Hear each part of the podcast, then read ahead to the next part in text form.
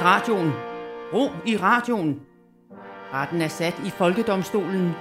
De ærede dommere er Mikkel Rask og Tjelle Vejrup fra henholdsvis Østre og Vestre Landsret.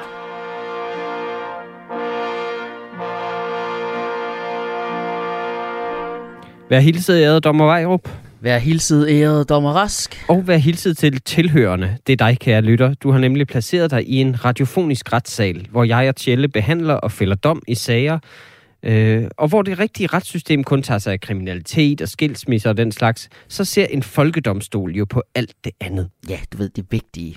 Øh, og, og alt det, der kraftigt med bare er for dårligt, øh, som der står her i min vrede Facebook-kommentar. Nogen Præcis. burde, nogen, ved du hvad? Nogen burde, nogen, burde, nogen burde gøre noget. Et eller andet. Hvad end det så er, at nogen burde gøre noget. Ja, Om det er neds- andet. nedsætte et udvalg, eller, eller dræbe nogen. Bare det er noget. de gør i hvert fald ikke nok. Nej, det kan vi godt blive enige om. Øh, I dag skal vi blandt andet dømme om specialøl, salte tårer og polterabend. Tre ting, der faktisk tit går sammen jo. Øh, men det kommer vi til senere. og smager dejligt. Velkommen til Folkedomstolen. Folkedomstolen præsenterer sag nummer 1. Dommer Rask præsenterer venligst sagens forhold. Det hele begyndte i søndags. Der fyldte musik-tv-kanalen MTV 40 år. Øh, og det gik samtidig op for mig, at 40 år også snart er minimumsalderen for at vide, hvad MTV er. Ja, det er lidt sørgeligt. Det synes jeg faktisk ikke. Jeg synes, det er dejligt, det er ved at dø ud. Jeg har, jeg har aldrig selv set MTV. Jeg er lige What? tanden for ung. Øh, og der gik en ting op for mig. Jeg ser aldrig musikvideoer. Hva? Jeg forstår dem simpelthen ikke. Det var en kanal til unge lytter, øh, som var udelukkende til musikvideoer. De endte så med også at lave reality, ligesom alle de andre. Men øh, jeg forstår dem ikke. Jeg forstår ikke musikvideoer. Jeg har ikke brug for dem. Og som en ægte dansker, når jeg har det så med noget, så får jeg det straks sådan, så burde det nok forbydes. Derfor så stiller jeg mig som anklager i sagen Folket mod musikvideoer. Så alt du ikke lige benytter dig af, Ja. skal forbydes. Hvorfor er det der lovligt? Ligesom handicap plads, parkeringspladser og sådan noget. Altså, det kan vi da være enige om, der er for mange i hvert fald. Men så vil De jeg... er altid tomme, Tjelle. De, de, du, har, du ser meget sjældent nogen holde dig. Hvordan kan det måtte være? Prøv, jeg vil forsvare musikvideoer som en smooth criminal. Okay, mit første anklagepunkt øh, som anklager er, at de er unødvendige. Altså, jeg har ikke behov for at se nogle overbetalte musikere, der står og mimer til deres egen sang. Det er, ligesom, det er sådan selvfedme. Altså, det, du, nu har vi udgivet sangen, så skal også lige vise mig, der synger sangen, mens jeg danser. Altså, det er ligesom at stå og klappe af sig selv. Det er en form for musikalsk onani, simpelthen. Mm. Altså, og kan musikken ikke stå for sig selv? Det er jo nedladende over for din egen sang. Den er åbenbart ikke god nok til at kunne nydes natural. og det er også mod, nedladende mod dine fans. Sådan, hey, hey, hey, hey. I har ikke hjernen nok til at forestille jer billedsiden til min sang, som hedder Stor Røv, Stort Smil. Altså, det, det er jeg nødt til at vise jer, hvad I skal tænke på imens. Det er da sørgeligt. I nød, man kan ikke sige, I like big butts and I cannot lie, uden at man kan se øjnene. På øjnene. Okay, de flakker ikke. Nej, Han taler sandt. De Han han kan kører ikke op i store. venstre side af Han hovedet. kan lige store numser. Tænk, hvis han rent faktisk stod, så Mixelot stod og sådan, I, I like big butts, og så kunne han bare ikke lade være med at kigge Nej, ned han, til han venstre. rødmede helt vildt og sådan noget. undgik øjenkontakt. Ja. Jeg synes, musikvideoer er helt... Øh, mit forsvar er, at de er mega nødvendige. Der er to grunde. Den ene er, mange kendte musikere nu om stunder, de er ret pæne, tilfældigvis. Og så er de heller, og, og så er de heller ikke særlig dygtige. Så, og, og, og det, det er jo det, der er lidt af problemet. Musik er ikke lige så godt i dag, som det var engang. Nej. Så uden musikvideoer, altså til at vise, at de er pæne, hvad skal så Mm. egentlig lokke folk til fortsat at poste penge i den branche?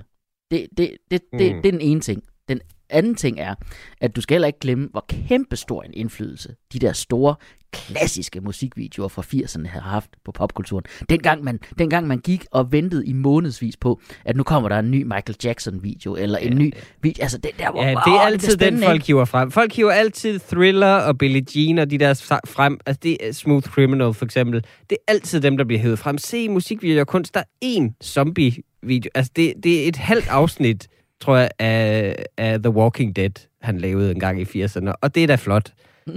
Men altså, nu stopper vi. Og bevares, klassikerne er okay, men det er i fortiden nu. Altså, jeg synes, MTV's forfald er lige med musikvideogenrens forfald. Nu, nu er det bare blevet til skrald på YouTube. Jeg så, at den mest sete musikvideo nogensinde på YouTube er Baby Shark. Det siger lidt om, hvor kunstarten er henne i dag, synes jeg. Nej, det gør jeg. Det siger lidt om, at jeg har nogle børn, der har fundet repeat-knappen på YouTube. Ja, du, jeg ved, at din familie står for en, en stor chunk af det. Ja, men mit forsvar er, jeg synes, at netop YouTube har vist, at musikvideoer er stærk nok til at overleve, til trods for, at deres egen moderkanal, øh, MTV Music Television, dem der altså... Og det er det, det stod for? Ja, okay. valgte at droppe musikken. De droppede musikken for at fokusere på programmer om fødselsdagsfester for forkælede teenager. Altså det svarer jo til at sige, at comedy i Danmark ikke er, er irrelevant, fordi TV2 Zulu for et par år siden bestemt sig for, at de ikke turde lave comedy længere, hvilket er sandt. Og findes mm. comedy så ikke længere i Danmark? Er det ikke mm. længere relevant? Ah. Og, og YouTube gør jo netop det der med, at det giver chancen for, at man kan gå udenom de store kanaler, og faktisk bare, øh, ja, blive en, blive en succes, fordi lytterne kan lide det. Okay, så mit, mit næste anklage er, at jeg, jeg, det er specifikt på musikvideoerne. Jeg hader det der, når de ikke har noget med sangen at gøre. Det synes jeg bare er irriterende. Fordi det er netop, altså det, det, det bliver, skal være mere og mere utræret, det skal være mere og mere kreativt. Det er altid en eller anden instruktør, der har taget for meget coke til, at han kan lave spillefilm, for han kan ikke huske et manus. Men, men han, han kan lige lave det der video på tre minutter, hvor han propper nogle hestehoveder og twerkende fodboldmaskotter ind i en eller anden lortekoreografi, mens der er nogen, der synger om et forhold. Altså, det, det, det, det giver ingen mening. Men det er da også en imponerende evne at have, altså, at man kan det. Mit næste anklagepunkt er, at de eksisterer kun i trends. Fordi det er, de er altid ens alle sammen af gangen, sådan, og så skifter de alle sammen. For eksempel i 80'erne, der var de utrolig glade for blødt lys og sådan nogle glidende overgange i, i, i videoen. Det, ved du, hvad jeg mener? Ja. Meget blødt lys. Man kunne næsten ikke se kanterne på nogle af menneskerne. Så i 90'erne og 0'erne, der var det green screen hele tiden, fordi wow, man kan stå der, og så, oh, nu er vi et andet sted. Og i 10'erne op til nu, der har det bare været store røve eller børnefarver. Ja. Eller i Cardi B's tilfælde begge dele. okay, du overforslimper fuldstændigt. Altså, det er tydeligt, du kun researcher hip-hop musikvideoer, når du står og siger alt det der. Det er fordi, jeg er så street. Ja. Men hvad er dit problem med de, deres musikvideoer? Jamen, altså hiphop musik, altså, for eksempel, de er blevet ek- ekstremt vulgære. Ikke kun Cardi B's, men hvor, hvor jeg har det sådan, se noget porno så. Ja. Altså Nicki Minaj, Cardi B. Jeg forstår ikke den der følelse af at være utrolig liderlig, og så samtidig sådan, gud, det er et godt beat. Ej, hold altså, nu. det er noget, det, det, altså, du er på internettet. Okay, men mit forsvar er, at du siger, at de er blevet vulgære ja. nævner Cardi B. Ja, hendes Cardi B og Nicki Minaj, deres musikvideoer er vulgære. Ja, men skulle det være noget nyt i musik, hiphop musikvideoer? Altså i 90'erne, øh, slut 80'erne, 90'erne, op i nullerne, der var det mænd, mm. der stod, mandlige hiphopper, der stod, og der var, der var der lige så mange numser, endda endnu flere. Der var det bare fordi, de her mænd, de stod og kiggede på dem, mens de rappede. Snoop Dogg, det er på en eller anden måde sødere, synes jeg. Snoop Dogg lavede en decideret pornofilm, som var ham, der stod og rappede, mens folk bollede rundt omkring ham. Ja, okay. De er ikke blevet mere vulgære. De, okay. de kvindelige hiphopper har bare taget magten tilbage og sagt, det er min røv, I skal kigge på. Det er sgu da befriende. Ja, ja, okay. Mit næste musikvideo, okay, mit næste anklagepunkt, så de danske specifikt, de er belastende. Altså hiphop ja. musikvideoer.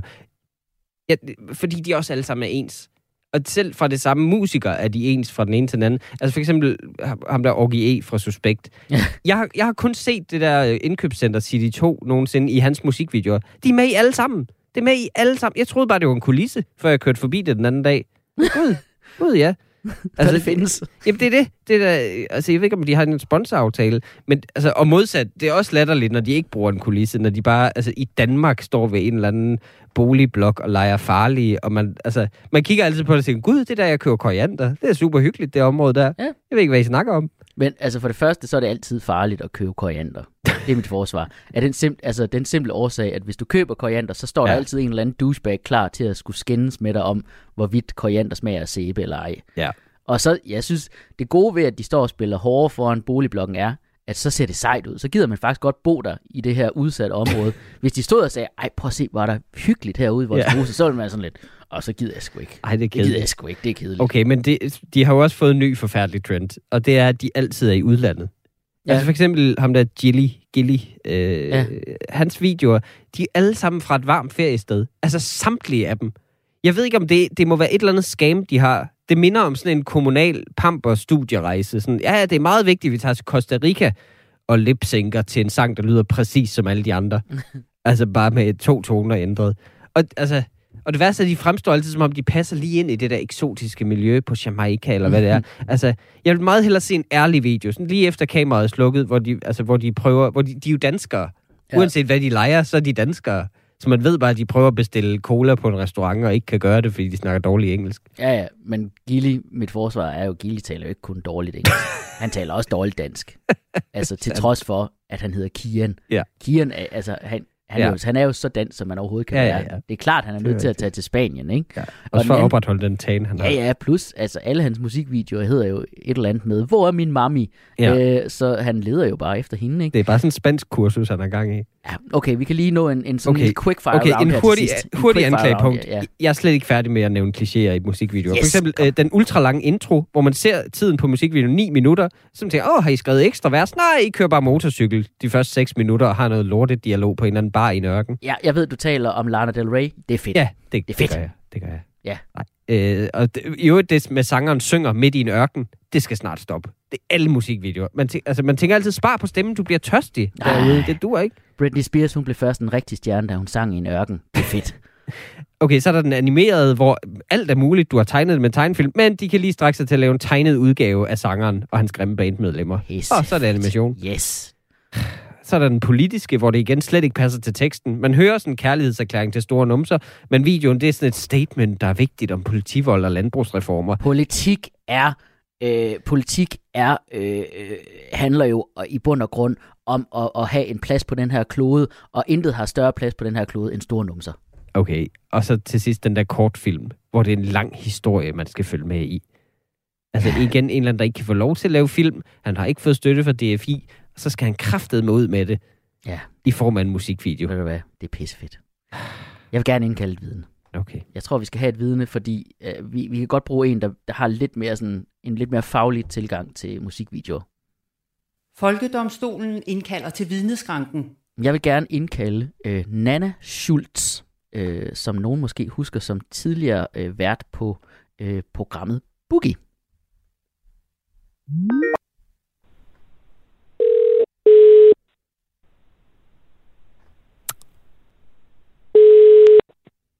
Det er Nana. Hej Nana, det er Tjelle Vejrup fra Folkedomstolen. Hej Tjelle. Nana Schultz, du er indkaldt som mm-hmm. vidne i uh, sagen Folket mod musikvideoer. Og uh, kan du bekræfte over for retten, at du har været vært på ungdomsmusikprogrammet Boogie? Det har jeg. Ja. Kan du bekræfte, at det var et musikprogram, der viste musikvideoer? Det var det. Ja. Kan du fortælle lidt om, hvad, hvad var det egentlig for en tid for musikvideoer? Jamen altså, øh, det var jo øh, i, i starten nullerne, så, øh, så musikvideoernes måske storhedstid, eller der, der trivedes de i hvert fald rigtig godt. Øh, jeg husker, hvordan vi på Bubi-redaktionen fik de her store beta-bånd ind med posten i sådan nogle boblekuverter. Jeg siger dig, det var sådan, man skal forestille sig tre VHS-bånd lagt ved siden af hinanden, så store var de. Øhm, for det var, sådan nogle, det var sådan nogle maskiner, man afspillede fra dengang. Det lyder som om, at jeg er virkelig gammel, men det var altså starten nullerne, det her. Øhm, og så, øh, og så, så kom de ind, øh, og dem fik vi jo før alle andre. Altså Boogie var jo et sted, hvor vi breakede de her musikvideoer, så jeg husker, at for eksempel LOC's øh, video kom ind på de her bånd, og så var det sådan, så gik man på skærmen der fredag og sagde, nu har vi, nu kan vi vise jer for første gang LOC's nye video. Mm. Øhm, og det var jo kæmpestort. Det var magisk. Og så stod Det du der det. og drejede håndsvinget for at få afspilleren i gang. Så cyklen. ja. Nå, du ved en øh, del om musikvideoer øh, og har en faglig tilgang til dem. Kan du fortælle retten, hvad der er så godt ved musikvideoer?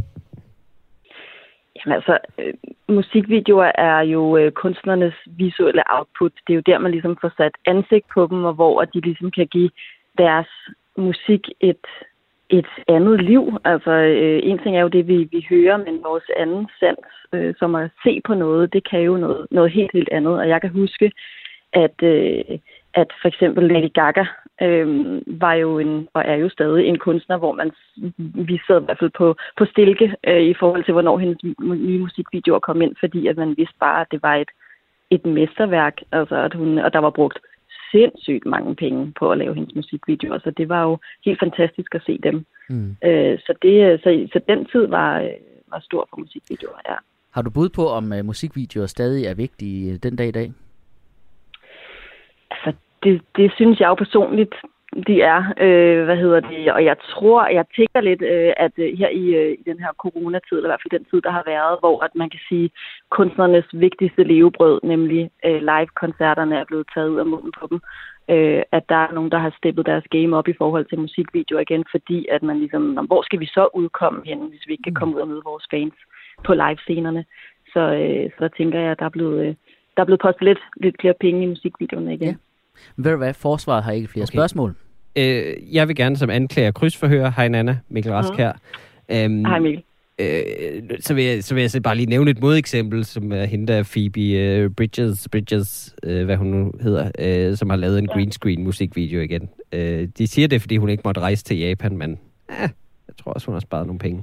Nå, øh, jeg vil gerne krydsforhøre, men øh, du nævner det som en fordel, Nana, ved musikvideoer, at man får sat ansigt på kunstnerne. Men er det egentlig altid en fordel? Altså, det er det jo ikke altid. Øh, Jeg tror alle sammen, vi kan ikke genkende det her med, at man har lyttet til noget musik og er blevet helt forelsket i enten et, et nummer eller en hel, øh, et helt album, og så, øh, så går man ind og kigger på musikvideoerne og tænker, wowsy, okay, det havde jeg ikke lige regnet med. Og jeg havde Ja. lidt den oplevelse med for eksempel uh, Dua Lipa, som mm. jeg tænker rigtig mange kender. Øhm, og hende lyttede vi til rigtig meget sidste sommer i bilen med vores to små piger og skrullede med, og jeg, jeg havde så en eller anden forventning om, hvordan hun så ud, og så gik vi, øh, så tænkte jeg, nu skal vi se nogle musikvideoer, piger, piger. Så, så plantede jeg mine to små døtre foran øh, computeren, så så Mhm. mm-hmm. nogle musikvideoer, og så ser man jo bare hende her, øh, modellen, hun er jo mega flot, øh, men ligge nærmest og, og knippe gulvet ikke? Øh, i, i de her musikvideoer, plus at jeg, jeg har et eller andet med, at Altså det der med, at når Ja. ja. folk øh, mimer til musikvideoer, så må de gerne gøre en indsats, og hun har Ja. ja. sådan en, hvad kan man kalde det, sådan en meget doven øh, måde at gøre det på. Hendes, hendes, hendes mund er sådan virkelig slasket, når hun synger. Nej. Så det er sådan, det, det, hun overgår det næsten ikke, vel? Nej. Og der, der blev jeg sgu lidt skuffet. Der tænkte jeg faktisk, ved hvad, den kunne jeg godt tænke mig faktisk overhovedet ikke at, Ja, og, altså, Så det, der, ikke? så holder man det, sig er, til- det er det forskellige. så holder man sig til Baby Shark musikvideoen, hvor de i hvert fald ikke knæber gulvet. Det gør de i hvert fald ikke. Så kan Nej. man have den på hovedet resten af sit liv. Men Præcis. pyt, pyt, pyt med det. Nå, øh, lige kort, du nævner stadig, at, at musikvideoer stadig er vigtige. Ser du dem egentlig selv længere? Øh, for at være helt ærlig, nej. Øh, det gør jeg faktisk ikke. jeg, øh, jeg bliver ikke sådan super eksponeret for det, synes jeg. Det er, det er noget, man selv skal gå ind og, øh, og opsøge. Og jeg tror, at den sidste musikvideo, jeg sådan har snuset lidt til, har været fordi, at, at Rasmus Sebak postede noget om hans seneste video. noget med noget dans Okay. og en koreografi, man skulle lære. Okay. Og, sådan, og der tænkte jeg jo, "Nå, okay, jeg, det, jeg, hopper, jeg hopper forsigtigt videre. det, er ikke, det er ikke lige noget der, hvor det sådan er groundbreaking for mig i hvert fald. Helt, helt rørende enig, Nana. Tusind tak til Ja. vidnet. Tak skal du have for din tid. Tak for det, Nana. Hej hej. Ja, tak. Hej hej. Altså, det synes jeg siger meget. Og igen, det, det er også en forfærdelig trend, jo det der med, at alle laver deres egen musikvideo nu. Det der med, at, øh, at nu musikerne ikke har givet op. Altså, så må I lipsynke dårligt til. Og folk er lige så dårlige som kunstnerne til at mime. Ja. Men, det- og det synes jeg jo bare, at musikerne skal acceptere. De skal indse, at nu er de kun udelukkende et baggrundstrack til teenager og psykisk syge, der danser grimt på TikTok. Det er det. Ah, jeg gør det også. Okay, ja, altså personligt, jeg hører jo i øvrigt også kun musik, der ikke har musikvideoer overhovedet. Altså jazz, klassisk, 60'er, psykedelisk rock. Okay, Så så, så, er det- det, ja, Så så, er det det, ikke relevant. så er det jo bare ikke prøvet at få din musik sat til video, altså. Nej, det er faktisk rigtigt. Ja. Jeg, jeg har faktisk ikke oplevet, hvordan det er og med et nummer, jeg virkelig godt kan lide. Nej. Okay, retten er klar til en dom. 10 kendes for ret. Alle musikere fratages hermed retten til at lave musikvideoer, medmindre de spiller jazz. Så de eneste musikvideoer bliver af mig, der går og knipser med i mit køkken, iført sloprock, mens jeg læser weekendavisen. Dum, da, ba, dum, da, ba, du. Okay, hammeren den ramte godt sammen med Lige guitar. præcis. Folkedomstolen præsenterer sag nummer 2. Nå, du lytter til Folkedomstolen på Radio 4. Jeg hedder Tjelle Vejrup, og sammen med min meddommer Mikkel Rask falder vi dom på danskernes vegne. Og øh, du har næste sag. Ja, det hele begyndte, Tjelle, Ja. da jeg så, at jeg havde en leffe liggende i mit køleskab. Du er meget dramatisk En øl. i dag. Ja. ja. En læffeøl, En simpelthen. leffeøl, en stor, stor flaske leffe. Blond, tror jeg. Ja. Øh, og det går op for mig, at jeg får den aldrig drukket. Altså, er du stoppet med at drikke alkohol, eller? Stort set. Øh, men ikke fordi jeg er alkoholiker, jeg er bare kedelig. Mm, ja. Øh, og gift og kredsen. Altså, jeg, men det er fordi, jeg kan simpelthen ikke lide andet øl end Carlsberg. Ah, Okay, Tuborg. Men det er også det. Er det også det? Det er jo det samme. Ja, præcis. Men prøv Okay, nu ved jeg godt, at vi nævner to af de øh, helt store, ikke? Men, men Jo. øl generelt er jo grundlaget for, grundlaget for dansk kultur, ikke? Ja, de to. Men, men alt ud over det er en frygtelig og nymodens trend, som skal dø. Ej. Øh, derfor stiller jeg mig som anklager i sagen Folket mod specialøl. Okay, så forsvarer jeg 100 procent. Jamen, det ved jeg, du vil. Øh, men, men mit første anklagepunkt er, at specialøl er ikke specielle. Der er for mange af dem simpelthen til, at det, det er ikke specielt længere. Det er det, der er mest af, virker det som. Og det smager bare dårligt. Altså, vi er jo stadig midt i IPA-æraen, som jeg håber slutter. Altså, det, det, det, det, jeg håber, det går over før corona. Ja. Altså, det er en øl, der burde være blevet dumpet fra det skib, den blev sejlet på. For det er jo det hele, der siger, åh, den bliver sejlet på kryds og tværs af, af vandet. Altså, det, det, det, det er noget, sømænd drikker, når der ikke er andet tilbage. Og havvandet trods Ja. alt ikke kan drikke. Altså, hvem, hvem tænker, ej, jeg elsker, når, når en øl smager af blomster, der er blevet tisset på? Altså, kan, kan, du, kan man du ikke mærke, at munden forsøger at afvise det, Mm. Jamen altså, når man får sådan en stift med blomster i? øh, Altså, altså det okay, passer ikke engang sammen. okay, alle der kalder, du kalder du det stifter. Ja. At dem, der kalder det stifter, det er folk, der drikker for virkningen af alkohol og ikke smagen. Præcis.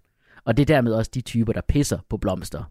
er Ikke? 20 tror, hver mand stjæler, Mikkel. Det er mit Okay. forsvar. Men mit næste anklagepunkt er, at de er altid ufiltreret specialøl. Stort set altid. Altså, det er bare dovent. Du kan ikke lige sige din øl. Okay, du, man kan ikke se, om der er en negl i flasken, hvilket der sikkert er, fordi det er altid sådan nogle mikrobryggerier, hvor det, hvor det der er tre andre svedige mænd, der har lavet det. Og hvordan gør det den dyrere, at de ikke har filtreret den? Det forstår jeg simpelthen ikke, at det kan hænge sammen.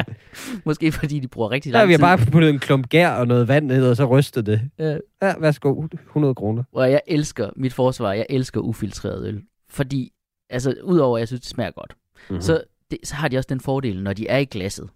Øh, så kan du, som, man, som du selv siger, så kan man ikke se igennem det. Nej. Og det er fremragende, fordi når, man, når jeg hæver et glas øh, med øh, tynd pilsnerøl i, Ja. så kan jeg se mine børn igennem glasset.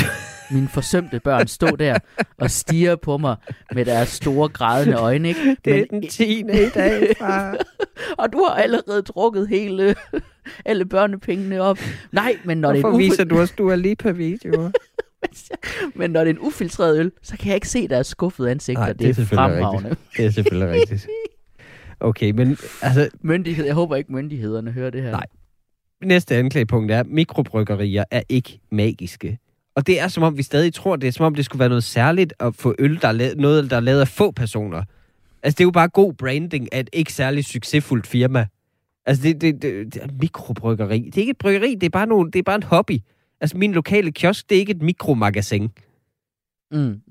men altså, det, det er sgu da magisk, at de er mikro. Altså, alt, der er småt, er, er, fedt, er fedt. Ja. Det er som om, altså, prøv, det er som om, det er feer, der har brygget min øl. Sådan nogle, der kun er så store som flasken. Ja, lige præcis. Ja. Prøv at forestille dig det. igen, så lav flasken mindre. Okay, men mikrobryggere, det er jo ikke små feer. Det kan vi godt sige. De, de, de har et særligt look. Det er en bestemt type mand. Og det er altid en mand. De, Ja. ja. de, de, de er sådan en udviklet form af hjemmebryggeren. Det er hans næste stadie. Det er sygdommen i det sidste stadie. Det er, det er en mikrobryggeri-typen. Det er den der mandetype, der synes, det er okay at gå med læder Indiana Jones-hat. Altid. Der altid ligner de på Hjallerup Marked af en eller anden grund. Ja. Og de yngre af dem har alt for mange tatoveringer, og alle sammen har et kæmpe skæg, som er permanent misfarvet af det der altså havregrøds tykke, sortbrune sjask, de brygger. Mm. Men det, jeg synes, det er dejligt, øh, som forsvar vil sige, det er dejligt, at der er en plads i verden til de her mænd. Mm-hmm. Det synes jeg, altså det, det er bare det, jeg vil sige. Øh, næste anklage. Okay, min næste anklage er, der findes online ølsmagning nu med specialøl.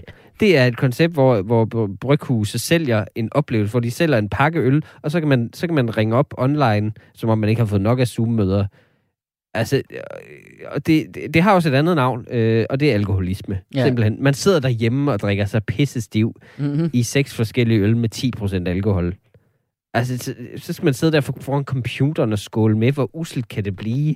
Altså, baren er åben igen. Ja. Og de der typer, der har gjort det, de har helt sikkert varmet op først. Fordi der er jo ingen, der kan lugte din ånden over en Zoom-forbindelse. Mm. Men det er fantastisk at drikke ved sin computer. Nogle gange, altså, jeg, jeg, jeg elsker at drikke ved computer. Nogle gange Okay. tænder jeg den endda. Altså, Altså, det er farligt. Du kan gå ned i tastaturet. ja, men hvis, ja, så slager det være, så holder jeg den lidt på afstand. Okay. Men, men- altså, ja, det er fint. Jamen, eller, okay, hvis du har en specialøl, det er, jo et, det er jo en flaske, der skal falde på. Selv hvis den ikke er åben, så knuser den jo en MacBook Hvorfor? i et hug, fordi den er så stor. Nå. Altså, de er så store flaskerne. Og for, det er bare mere og mere og mere. Det er så mange procenter i også altid. Det er sådan en mandeidé om kvalitet. Stor øl, stor glad. Øh. Altså, det, det virker også smagsmæssigt som sådan en macho-udfordring. Ja. Altså, hvem tør drikke øl, der ligner sumpvand med skum? Altså, bortset fra smagen er sjov nok altid meget feminin. Det er blomster, og den har chokolade og frugtrig aroma.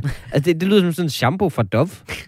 Det smager tit, som om nogen har taget fejl af flaskerne, faktisk. Det, jeg kunne godt forestille mig sådan en, en, en ølreklame, hvor de sådan går, de her store mænd, der går og kysser hinanden i armhuler. Ja, præcis. præcis. Okay, men Jeg, prøver, jeg, jeg synes, du, du nævner det. Det er macho, øh, der møder feminint. Det er den ultimative woke-drøm. Okay, men så prøv, altså, det, det er jo ikke mit ideal. Altså, det, nu, lad os, jeg synes, vi skal votere. Ja. Jeg synes også, de bruger for meget tid på smagen. Mm. Bare, det er jo ikke, det er jo ikke mandligt. Det er jo, ikke- altså, forestil dig den mest cool mand i verden. Clint ja. Eastwood i 60'erne. Han går sgu ikke ind på en bar og spørger, "Øh, hvad for nogle øl har I? Har I nogen med masser af, masser af humle og masser af hobby? Er de hobby? Han bestiller en iskold bajer, og det får han. Selvom det er 1860'erne i Texas ørken. For, på en eller anden grund er den iskold. Ja. Og den drikker han bare. Han ser ikke engang på den. Han ser ikke markadet. Han dufter ikke til den først, som om den er giftig. Han, han, han ser ikke den sjove tegning, der er på. Han drikker den bare. Ja. Det er det, jeg vil. du vil bare drikke den. Ja, Du vil bare gerne have øl, der er koldt og kønsløst og smagløst, fordi du ikke kan lide det. altså jeg drikker også øl med isterninger til. Nej. Og der er ingen, der kan stoppe mig. Stop. Jo. Hold din kæft. Det gør jeg. Øl for mig, det er bare dansk vand med ekstra græs. Det er det. Og modsat specialøldrikker, så mister jeg jo ikke al væske i kroppen til de der 15% alkohol. Øh. Altså, jeg, jeg kan drikke og køre så nemt, for der er kun vand i nærmest. Hold kæft. Jeg er Har klar med en dom. Ja. 10 kendes for ret. Jeg går Tjelle i møde og forbyder ikke specialøl, da det bare vil gøre det spændende og 1930-agtigt for de der typer at drikke dem, så de bare får endnu mere selvtillid. I stedet forbydes det at servere dem i glas. Du skal simpelthen drikke det i ølbong. Så må vi se, hvor godt sådan en kaffestout eller dobbelt IPA egentlig glider ned. Ja, okay. okay, jeg kan, godt, jeg kan godt se, hvad du mener med, at det vil komme til at blive sådan lidt spændende. Ja. ja også fordi, at mange af de her ølbryggere, øh, bryggere, de, de klæder sig jo også lidt som sådan nogle, øh, nogen der, fra, hvad det hedder, Peaky Blinders, den der tv-serie der. Ja, præcis. De er Nogle godt- engelske gangster. Åh, oh, det er spændende. Jeg er nærmest en gangster. Nå, Ja. Ja. du lytter stadig til Folkedomstolen på Radio 4, øh, hvor vi gør os til dommer over sager og trends, der fylder i netop dit liv. Og der vil jeg gerne lige påpege, det er ikke min medvært Mikkel, jeg taler til. Han ved godt det her. Ja. Det er dig, lytteren. dig lytter, ja. Ja. skal vide, at vi er jo heller ikke kun dommere her i programmet. Vi kan også hyres til at yde juridisk hjælp for nogle ukristelige høje summer, og det vil vi gøre nu. Folkedomstolen præsenterer retshjælp. Der er nemlig mange, der har brug for hjælp lige nu. Øh, juridisk retssagen mod Morten Messerschmidt i Meldt og Felt-sagen er startet. Indtil videre er hans primære forsvar, at man som travl politiker aldrig rigtig gennemlæser det, man skriver under på. Hvilket er et utroligt smart forsvar. Altså, det, det, det, jeg håber, at det breder sig i alle retssager. Altså, hvad skulle jeg læse? Hvad? Det kan du godt se. Jeg er ikke en nørd. Vi kan kun tilføje et ekstra ammunition til Mortens øh, øh, værktøjskasse, nemlig at han lige bagefter, han har sagt, det burde kigge anklageren direkte i øjnene og sige, hvad står der egentlig i de brugervilkår til iTunes, som du har sagt ja til? Oh, snap. Mic drop. I øvrigt, så, skal, så kræver jeg juridisk set, at vi finder ud af, hedder det Mellerfelt eller Melterfelt. så har vi også lidt jurahjælp til de politikere, der prøver at få danskerne til at affaldssortere endnu mere. Start med at smide overgrebsmænd, neoliberale teknokrater og dem, der kun er politikere for at få topstilling i erhvervslivet bagefter ud af hver sin port på Christiansborg, og så kan vi snakke om, at befolkningen skal være mere aktiv derefter. Huh, det var en lang sætning. Ja, beklager. Øh, spilfirmaet Activision Blizzard er i krise efter afsløring af en kultur med udbredt sexchikane mod kvinder. Øh, vi anbefaler, at man dropper firmaets nuværende forsvar, som er, hey, altså, at så mange kvinder står frem og har fået forfærdelige oplevelser i vores firma, det viser jo faktisk, at vi har ansat ret mange kvinder. Så øh, det må da give lidt plus. 50 procent af, af bestyrelsesmedlemmerne skal føle sig seksuelt krænket. Ja, præcis. Så har vi lidt øh, retshjælp hjælp til Lionel Messi. Han får også brug for rådgivning efter, at det er kommet frem, at han nu stopper i FC Barcelona og skal til at finde en ny klub for første gang i sit voksne liv. Mange vil være utilfredse, uanset hvad, så vi foreslår, at han skriver kontrakt med Orient Fodbold i Rødovre. En super hyggelig klub, godt sammenhold, serie 2, så det er rimelig seriøst. Og modsat Barcelona, som krævede en femårig kontrakt, så kan du genforhandle med Orient hvert år, hvis du for eksempel vil have en ekstra isvaffel til sommerafslutning. Du kan faktisk altså genforhandle, jeg tror en gang, faktisk hver uge nærmest. Ja, det, man melder sig bare til. Ja, du skal Det er der, det er der min søn går. Ja, og hvis du, hvis du er klar på at køre til kampe, Ja, ja. ja, Så er det super plus. Ja. Øh, og så er du jo virkelig i krigshuset. Ja. Øhm, en havfru-statue på Aso Havn i Brønderslev Kommune beskyldes for at plagiere den verdenskendte lille havfrue på lang linje. Øh, fra Folkedomstolens side opfordrer vi billedhugger Palle Mørk til at stå fast i sin afvisning. Han har afvist det fuldstændig, og det skulle minde om. Han har sagt øh, sådan noget, hvordan skulle en havfrue ellers sidde på en sten? Hun har jo for fanden ikke ben. Det er et direkte citat. Øh, men samtidig skulle han overveje, om han ikke burde fjerne statuerne af fisken Tumle og krabben Sebastian, som står ved siden af. Den er ikke helt god. Okay. Jeg har jo en lille sag mere. Den er lige kommet ind. Så vi, vi har ikke nået at forberede noget, så jeg er simpelthen nødt til at spørge, hvad vi skal gøre med det. Ja. Det er simpelthen kommet frem, at, øh, at øh, lastbiler vælter mere i rundkørsler, hvis de transporterer skinker. Ved jeg ikke, om du har hørt. Det er en sag, der er blevet dækket øh, øh, ekstensivt her på Radio 4 den her uge, øh, fordi man fandt ud af, at der er en helt særlig rundkørsel øh, i Nykøbing Falster, hvor der det Ja. seneste år er væltet tre lastbiler, som har transporteret skinker. Det, der skal man komme det i møde. Ja. 100% som firma og sige, det er et promotion gimmick. Det har aldrig været et sikkerhedsspørgsmål. Øh, spørgsmål. vi ved 100% hvad vi laver. Det er en giveaway, som vi laver af skinker. Ja, Så det er bare at møde op, kom til og så lige dukke sig, så man ikke får et hjul i hovedet. Og så bare øh, hjælp dig selv til lækre, lækre landskinker. Præcis. Nå, vi skal videre til næste sag. Folkedomstolen præsenterer sag nummer 3. Du lytter til Folkedomstolen på Radio 4, hvor vi er i gang med at dømme i aktuelle sager og trends i vores helt eget satireprogram. Ja, det er for sindssygt. Ja. Det er en, altså, det er en drengedrøm. Er Bare, altså, bare det at være her er en drøm. Jeg, jeg kan slet ikke stoppe med at tude. Er det ikke okay? Jo, det er da fint. Okay, du, du græder ikke rigtig lige nu. Er det, er, laver du en parodi nu på Victor Axelsen, der græder af glæde efter sin OL-guldmedalje i badminton? Er det det, du laver nu? Ja, sgu da hold kæft. Det var træls at se på, mand. Jesus Christ. Og medierne, de kan bare ikke stoppe med at svælge i det bagefter. Så øh, altså, jeg vil øh, rigtig gerne stille mig som anklager i sagen Folket mod tårer. Ved du hvad, Tjelle? Du lyder som min far. øh, jeg vil gerne forsvare det som moderne mand. Det var derfor, du flyttede fra Nordjylland. Lige præcis. Prøv at høre, mit første anklage er, tårer er dumme. De er skide dumme. Altså, øh, øh, altså øh, øh, hvad er formålet? Hvorfor skal vi tappes for salt og væske hver eneste gang, vi har følt noget? Hvorfor skal alle sportsresultater følges op med flæskesvær og vand i stridestrømme, så man ikke dør af dehydrering og afsaltning? Altså, man er i forvejen rimelig udmattet på det her tidspunkt. Nej, altså man har det da godt ved at forsvare øh, gråden med. Man har det så godt efter gråd. Det er ligesom afføring, bare med følelser. Så er der plads til nye følelser indeni. Og nye flæskesvær. Det, er jo- det er jo primært derfor, man har brug for at græde efter sportsresultater. Det er jo fordi, man har indtaget for mange øl og chips, imens man har set det. Altså så mange, at det ikke kan vente, til man rammer toilettet med at få lidt af det vand og salt ud. Så græder man lige. Så kan man lidt igen. Det er sgu da også det upraktisk, ikke? Du, du, for, du kan jo ikke se noget, når du tuder. Har du, har, har, du, har du set, nogensinde set alle de der mennesker, der tuder, når de Hvad skal cykler? jeg se? Kampen er forbi. Jamen, nej, men så, så, så, så, så, så går vi lige lidt væk fra, Okay. fra, fra øh, sådan noget som øh, sportsresultater. Prøv at tænke på alle de mennesker, der tuder, når de cykler. Har du set, når du nogensinde gået igennem øh, København eller Aarhus eller øh, andre byer, hvor, hvor unge mennesker Jamen, går i byen, rigtigt. og så Der- ser ja. man, man ser altid en eller Der, anden, der er mange, der tænker, jeg er virkelig ked af det, men jeg skal altså hjem. jeg skal hjem, Ja, ja. og jeg skal lige græde, mens jeg Ja. ja. cykler. Hvad sker der for det? Det er sgu da pisse farligt. Du kan jo ikke se en skid, men mand. altså, man er jo ung. Og jeg, jeg har selv ved flere lejligheder grædt mine kontaktlinser ud på cyklen. Det gør altså turen mere spændende, det gør det altså. Så Den, den der kedelige tur hjem ad Godthåbsvej, man altid tager, den bliver lidt mere spændende. Og endnu bedre i bil, hvis det er, at man gør det der, og lige græder sine kontaktlinser ud. Altså, GPS'en finder jo vej for mig, den siger, hvor jeg skal køre. Og altså, i bilen, så kan man jo høre Total Eclipse of the Heart så højt, at ens tårerkanaler vibrerer. Så hvorfor, det, der, der er da ikke nogen bedre lejlighed end i trafikken. Okay, jeg, her er mit andet anklage mod tårer de er irrationelle. Det er dybt irrationelt, at vi græder. Kan vi for en gang skyld ikke bare reagere ud fra fornuften? Altså, Victor Axelsen stod der og tudede, men prøv, han burde da i stedet have sagt, jeg kan slet ikke stoppe med at smile sådan lidt ondskabsfuldt over, at de faktisk betaler mig for at spille badminton. Ja, okay, men altså, at græde, det er jo, det er jo faktisk, altså biologisk set, en kropsligt, en selvplejende reaktion. Det er en stresset situation, han er i, og det udløser lykkehormoner i en stresset situation. På den måde, så er det faktisk en socialt acceptabel form for onani.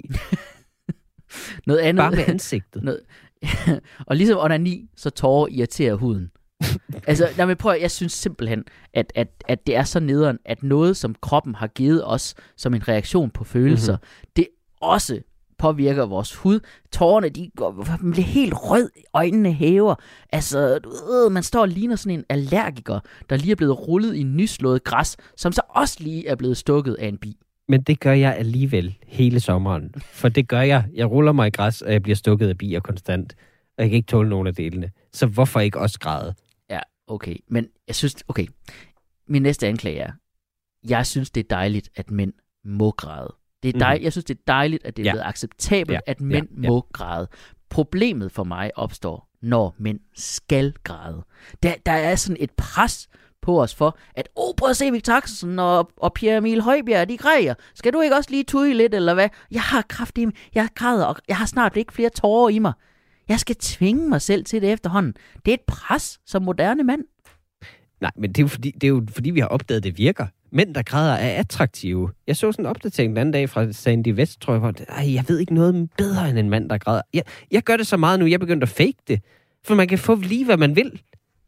Man kan få lige, hvad man peger på ved at vise sårbarheden på den måde. Og der er ikke nogen, der tjekker, om det er ægte jo. Man kan lige så godt fake det. Mænd kan jo sagtens tørgræde. Altså, man skal bare gøre sådan lidt... og forvrænge sit ansigt lidt. Så holder man lige munden, hånden op til munden, lister man lige lidt spyt ud i hånden, så op til øjnene, og så kører den. Og så får du lige, hvad du vil have. Så du græder spyt? Ja. Altså, jeg, jeg, jeg er bare træt af, at jeg er nødt til at opsøge gråden, ikke? Altså, så jeg, bare så jeg kan være med på noderne. Jeg er ikke så god til at fake græde, så jeg er nødt til Mm. sådan at se toppen af poppen. fordi, nej, men fordi jeg ved, okay, I telefonen under bordet. Ja, ja, "Åh, åh, fordi jeg ved bare, åh, jeg er nødt til at græde nu. Jeg er Hver nødt til at græde du nu. er til begravelse, så Ja, skal, så ja, skal ja, man lige ja. have den frem. Åh, jeg er nødt til at græde nu. Okay, så ser jeg toppen af poppen, fordi jeg begynder altid at græde, når det er sådan er skidedygtige musikere, der laver meget, meget smukke versioner af dybe sange. Og så sætter man på, hov, det er det afsnit, hvor Medina fortolker Big Fat Snake. Fuck, så, nå, så, Der græder man jo af andre grunde. ja, lige præcis, der græder mine ører. Ja. Men altså, jeg synes jo, mænd har fået mere frihed følelsesmæssigt af det her. Jeg må, altså, jeg må for eksempel ikke savle, som, ligesom, som er min naturlige reaktion. Men jeg må godt lige komme andet væske ud af hovedet. Det er da dejligt. Altså, det er da godt, at, at, også godt, at vi kan ende kvinders monopol på det i skænderier. Det synes jeg helt klart er en god ting. Ja. Oh, jeg synes bare, altså, det, det er det rart, ikke, at, at, at vi har fået den her frihed. Ja. Men, men altså, der, der kommer også mange nye friheder. Vi Mhm. mm-hmm. mænd må også gå med make-up nu. Og det er jo også en dejlig, men det er en ny frihed. Men prøv at tænke over, hvor latterlig en kombination det er. Nu må mænd gå med make-up, og vi må græde. Prøv at se, det er, det er jo den værste, de er jo de værste to rettigheder at få samtidig. Ej, fordi der er ikke noget, der er ikke nogen bedre position at være i, end en, hvis make-up løber, fordi du græder. Du, du, alle vil gøre alt for dig der. Mm. Altså, sådan er det. det. Det gør jo, at vi også kan begynde at skælde folk ud for at få os til at græde, som, Mm. som kvinder har gjort i lang tid. Altså, det, det er sådan en skyldtrip supervåben. Prøv at se min make Øh, Det er da super. men for, du er bare så grim, når du tuder. Det er min anklage. Du er grim. Man er grim, når man tuder. Ikke mig specifikt. Ej, generelt. Nå jo, men folk ser bare sjove ud, når de græder. Altså, især mænd, der ikke er vant til det. Altså, man, de står sådan, hvad, hvad er det, der sker? Og, og, og, og når folk forsøger at tale imens, det er det bedste. Jeg synes bare, det er så rørende, når Peter Plys skal sige farvel til Jacob. det synes jeg, ja, det er genialt. Jeg elsker, når folk gør det. Okay, min sidste ting, jeg gerne lige vil gå efter, det er børnegråd. Mm. Jeg hader børnegråd. Jeg er så træt af det, men det er også fordi, det er en ret stor del af mit liv. Ja. Jeg er så træt af det der med, at man... Åh, Du skal også lade være med at, at, at nive dem så meget. ja, det skal jeg måske. Men jeg er bare så... tr- Det der med, at de græder over deres, alle deres følelser. Alle deres følelser. og, man, og som moderne forældre, så skal man respektere sine børns følelser. Og man må ikke grine af, at de græder. Er du klar over, hvor svært... Altså, er, jeg ved ikke, om folk uden børn er klar over, hvor svært det er at lade være med at grine af de latterlige ting, der får ens børn til at græde. Ja, sådan noget. Den her pind er ikke den samme som en anden pind, du Ja, engang havde. mit rugbrød, den der skive rugbrød skulle have været tykkere. Ja. Jeg ringer til Sjulstad. Og så må jeg ikke grine af det. Nej, men det er jo fordi børn er, grundlæggende er triste. Det er fordi, de er født ind i en verden, der ikke, de ikke har bedt om, som er jo er ved at kollapse under klimaforandringer og med et boligmarked, de aldrig kommer ind på. Det er da klart, børn græder. Det vil jeg da også gøre i deres situation. Jeg tror, vi skal indkalde et vidne. Ja, det synes jeg er en god idé. Øh, fordi det bliver, det bliver igen meget sådan, hvad synes vi? Ja. Hvad synes vi her, ikke? Og, øhm, Ind med et vidne, du. Folkedomstolen indkalder til vidneskranken. Øh, som forsvar af gråd vil jeg gerne indkalde Rikke Kolin, som er radio- og podcastvært, blandt andet på Torkanalen, en podcast om at græde til kunstneriske værker. Åh oh ja, jamen altså, det, det kan da næsten ikke være mere Ring perfekt. hende op. Vi ringer fra Skype i dag, ikke fra telefonen.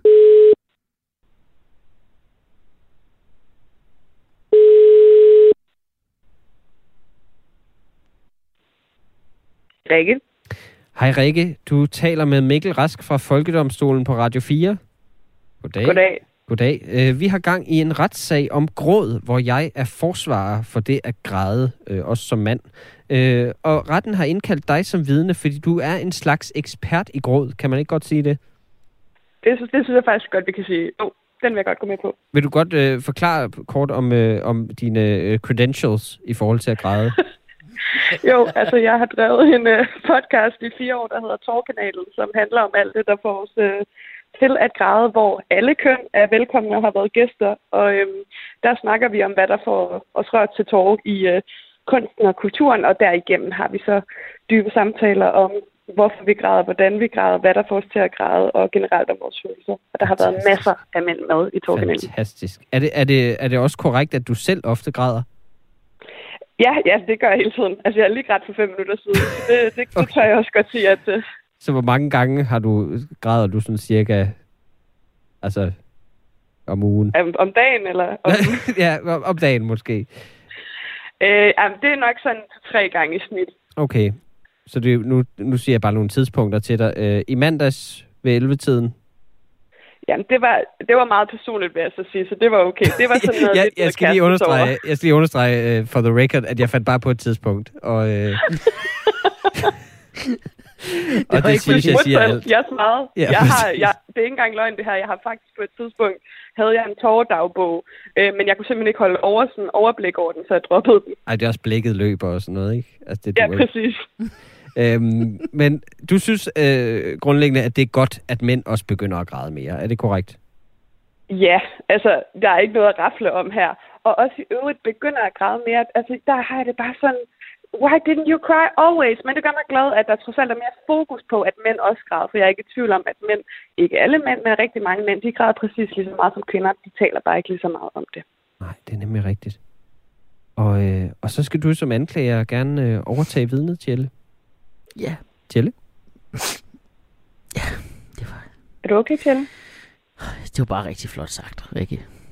Jeg har, jeg har ikke nogen spørgsmål.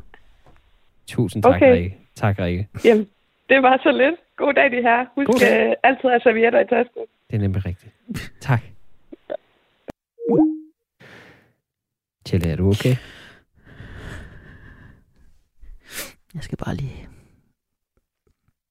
jeg skal bare, jeg skal bare jeg skal bare lige have et, øh, jeg skal bare lige have et minut. Okay. Jamen, øh, så kan jeg fortælle en lille, en lille sjov ting om at græde. Jeg troede jo engang, øh, fuldstændig overbevist om, at jeg hørte mine naboer have sex. Øh, altså virkelig overbevist. Så fandt jeg ud af ved at, øh, ja, på en måde, at øh, det var deres baby, der græd simpelthen. Ah. Jeg kan ikke sige, at jeg kiggede ind ad vinduet, for det, det altså, det, det kan jeg selvfølgelig ikke. Men det var det simpelthen.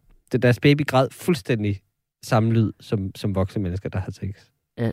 Øhm, Jeg tænkte, jeg har i princippet ret. Det er jo, det er jo sex, jeg har hørt. Det er bare resultatet af sexen, så det er bare lidt forsinket, Men- at jeg har hørt dem have sex.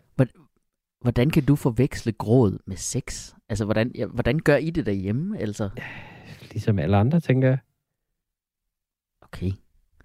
Altså lidt ligesom, at du ved meget om, hvornår Rikke har grædt. Ja. Så ved du også overraskende meget om, hvordan andre har sex. Ja.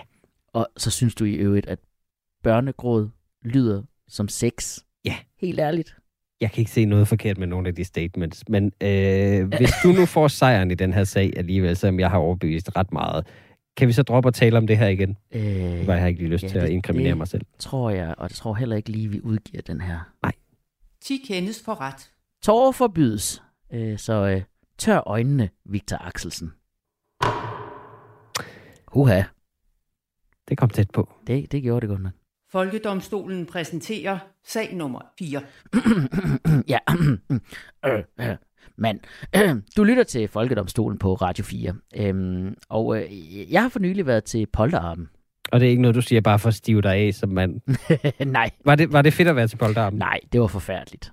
Øh, altså, jeg blev jo gift i sin tid i hemmelighed, så jeg kunne Ja. slippe for en polterarmen. Jeg Jo. hader polterarmener. Du skal lige påpege, at du var med til min polterarben, Kjell. Jep, og jeg havde hver eneste sekund. Okay, jeg er nødt til at forsvare dem så. Uh, jamen, det er selvfølgelig vil du det. Uha. Men prøv at min første anklage mod polterarmen er, det er bare en lang serie af ydmygelser. Altså, det er vildt, at folk stadig er så lidt kreative, ikke? Hvorfor skal der altid være sådan noget med kjoler og skilte og udklædning? Altså, er det ikke nok, at der venter et ægteskab øh, med, med daglige ydmygelser for evigt forud? Er det ikke nok? Jo, men som forsvarer vil jeg påpege, at det er jo netop det, der er pointen. Det er netop træning til ægteskabet. Det er sådan en sidste bootcamp, hvor du vender dig til, at andre bestemmer, hvad du skal lave i løbet af en hel dag. Du har et stramt program, du skal igennem. Du får lyst til at falde i søvn på tilfældige tidspunkter. Og opkastfornemmelsen, den lurer hele tiden bag os til svældet. Der er du klar til at blive gift. Lige der. Okay. Men min næste er, altså, det, det, der opstår sådan en hel industri af det, og det hader jeg. Det, det er en industri, der betaler løn til mennesker, der sælger ydmygelser. Tænk, at der er mennesker, der lever af at udleje sumodragter, så man kan ligge der på jorden og ralle og ligne en eller anden væltet skildpadde. Okay, det er det, det, er der er dit problem. Jeg troede helt klart, du ville slå ned på, at de der sumodragter er en form for fatshaming kombineret med, med kulturel appropriation. Men hermed, så er den, den idé er så givet videre til de øh, folk, der mangler noget at debattere på Twitter, som ikke har noget med rigtige problemer at gøre. Ja, den kan de samle op, ikke? Yes. Jeg synes dog, det allermest ydmygende ved, ved polterarmen, ikke? det er det der med, at man skal stå og føre en samtale med alle mulige akavede typer, der er med. Altså, til din polterarm, der var vi så Ja. heldige, at vi alle sammen kendte hinanden. Ja. Men normale polterarmener er jo bare, at du står med kollegaer og pis og lort, og så skal man... Øh, øh, som man aldrig har mødt, ikke? Eller også har man mødt dem, men man har fortrængt det, fordi de er kedelige og ikke har en plads i ens liv. De er der kun, fordi de sådan er gommens kærestes onkels ansatte, der ikke må være alene, så nu er han der altså. Nu er han og, så, med. ja, og så står vi der, nå okay, nu skal vi ud og skyde paintball. Oh. Ja, men det er jo her, alkoholen virkelig skinner, vil jeg forsvare det med. Altså, skål. Ordet skål er jo et magisk sesamlugter op ord ind i alle akavede danskers hjerte. Ja. Altså, målet er jo, at man heller ikke kan huske den her aften. Altså, næste gang man møder dem bagefter. Altså, faktisk, så skal hele arrangementet helst være noget, man er sådan lidt i tvivl om er sket. Mm. Sådan mytisk. Tror du, det er derfor, at Varberg ikke er, blevet gift endnu? Fordi han er... 100 procent. Han Han er kommer til at huske hver eneste sekund. Ja, det vil være frygteligt at kunne huske hele sin polterarm. Ja. Okay. Altså, en ting er jo så, at man skal trækkes gennem sådan en frygtelig, frygtelig Der kan du, akavet. jo, hvis du kan huske ind i polterarmen, altså hvis du er helt ædru, så kan du også se igennem ting. Altså du kan se, du kan se tåren i stripperens øjne. det, vi kommer til det senere. En ting er, at man skal trækkes igennem alle de her frygtelige, den frygtelige akavede dag med de her mennesker. Det værste er sådan set ikke, at du skal være, have hele den her dag med de her super øh, kedelige mennesker, som du ikke har tænkt dig at huske. Det værste er, at en måned efter, så skal du gå hjælp med at møde dem igen, når det er tid til brylluppet. Og så er det altså ikke velset, at man lykkelig har glemt deres eksistens, imens de står der og siger, Nå, hej igen, ja, puha var, sikke en dag sidst var, ja, puha da da, uha da da, nå, jamen tak for sidst da, ja, ja, ja, ja, ja, ja, du kan godt huske, hvad jeg hedder, ikke? Nej, og det er jo igen derfor, at alkohol også har så stor en plads til bryllupper. Det giver jo egentlig ikke mening. Altså, der er to mennesker, der skal forene deres kærlighed foran Gud. Oh, og så forresten skal deres venner hamre sig ned og brække sig på deres knaphulsblomster. Ja. Det, men det er jo fordi, så kan man gå hele sit liv og kun have sådan en toget idé om de her mennesker, man ikke interesserer sig for. Og det gør man til hvert bryllup kan gennemgå de samme tre minutters small talk om arbejde og fælles bekendte, for du kan ikke huske sidste gang, du gjorde det. Det er rigtigt, man Man behøver ikke, tør, finde på noget nyt. man løber ikke tør for emner. Nej. har, har vi talt om, hvad min kone hedder? Præcis. Okay. Min næste anklage mod øh, polterarmen er, ikke? Det, det er en oldnordisk tradition. Mm-hmm. Altså, du oplever ikke et tydeligere eksempel på heteronormativitet og toksisk maskulinitet end til en polterappen. Ej, juleaften er også en oldnordisk tradition. Se det bare. Ja, men er den, er den fuld af toksisk maskulinitet til gengæld? Øh, I min familie, ja. Okay, men Der er det, ret stor konkurrence om, hvem der hænger stjernen op. okay. Hvorfor er I så besat af stjernen? Hvad er det for noget, øh, hvad er det for en analfixering, Jamen, I sådan har er det jo i sådan nogle toksiske øh, maskuline fællesskaber. Ja, ja, det, i- det, i bund og grund så er alle homoer. Yes. De skjuler det bare.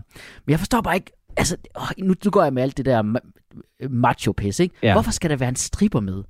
Der findes ikke noget, prøv, ja, der, du nævnte det selv, ikke? Der findes ikke noget værre, end at sidde og se på et menneske, der smider tøjet, fordi de får penge for det. Altså, det er kun noget, der eksisterer, fordi vi skal holde fast i sådan nogle pisse gammeldags forestillinger om, hvad man skal kunne lide at kigge på. Hvorfor sparer man ikke bare pengene, og så sætter en pornofilm på, i stedet for op på storskærm? På den der sang der med, at det er udnyttelse og bla bla bla. Altså, jeg, jeg tager kun tøj på, fordi jeg får penge. for at gå rundt og, altså, og, og, og have tøj på på arbejdspladser. Altså, jeg, jeg ved godt, at det er, det er en gammeldags forestilling om stripper og, og, og om polterappen og det der også. Jeg ved godt, der er nogle segmenter af befolkningen, hvor de er nogle rigtige drenge, hvor de tager på, altså, på bordel nærmest med gutterne og sniffer coke.